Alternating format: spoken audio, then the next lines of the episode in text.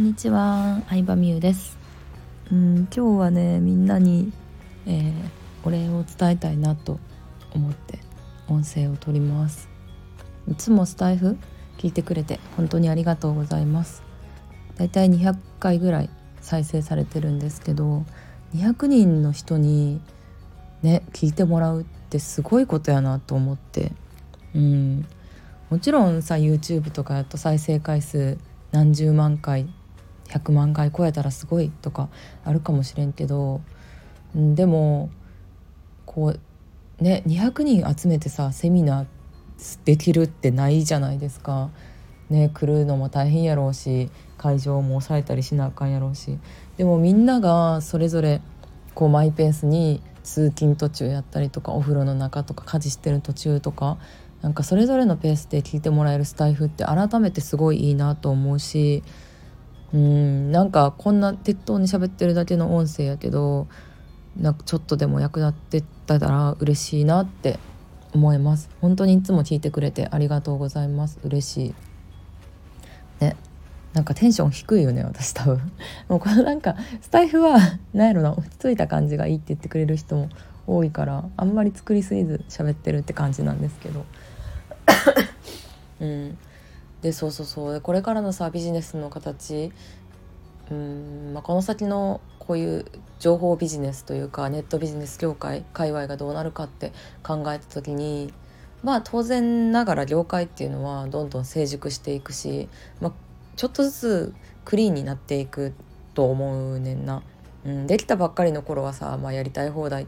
ていうのもあったしいろんな人がさいたと思うけどでもやっぱりちゃんとしたことを正しいことをちゃんとやってないと売れない時代にどんどんなっていくなってなった時に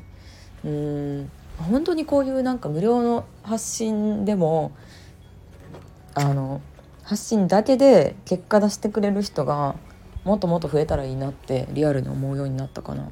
うん、でなんかこのスタイフとかで、うん、スタイフとか YouTube とか聞くだけで成果出す人がどんどん出てまあなんやろうなそのお礼的な感じで商品を買ってもらえるぐらいの立ち位置になっていきたいなっていうのは今すごい思いますね。うん、だってそうじゃない。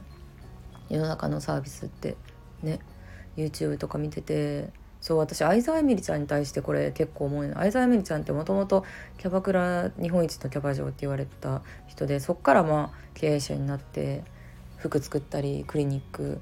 の何クリニックのプロデュースしたりキャバクラプロデュースしたりいろんな、まあ、実業家って感じなんですけど相沢エミリちゃんの作ってる服を結構買ってるんですよ最近。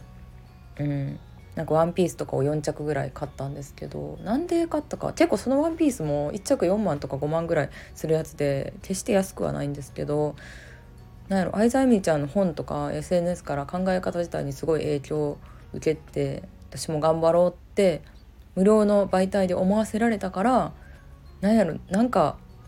なお礼って言ったらおかしいけど感謝の気持ちもあって服を買ってるっていうのがあるかな。うん、だから私もそういう感じになりたいなって思う、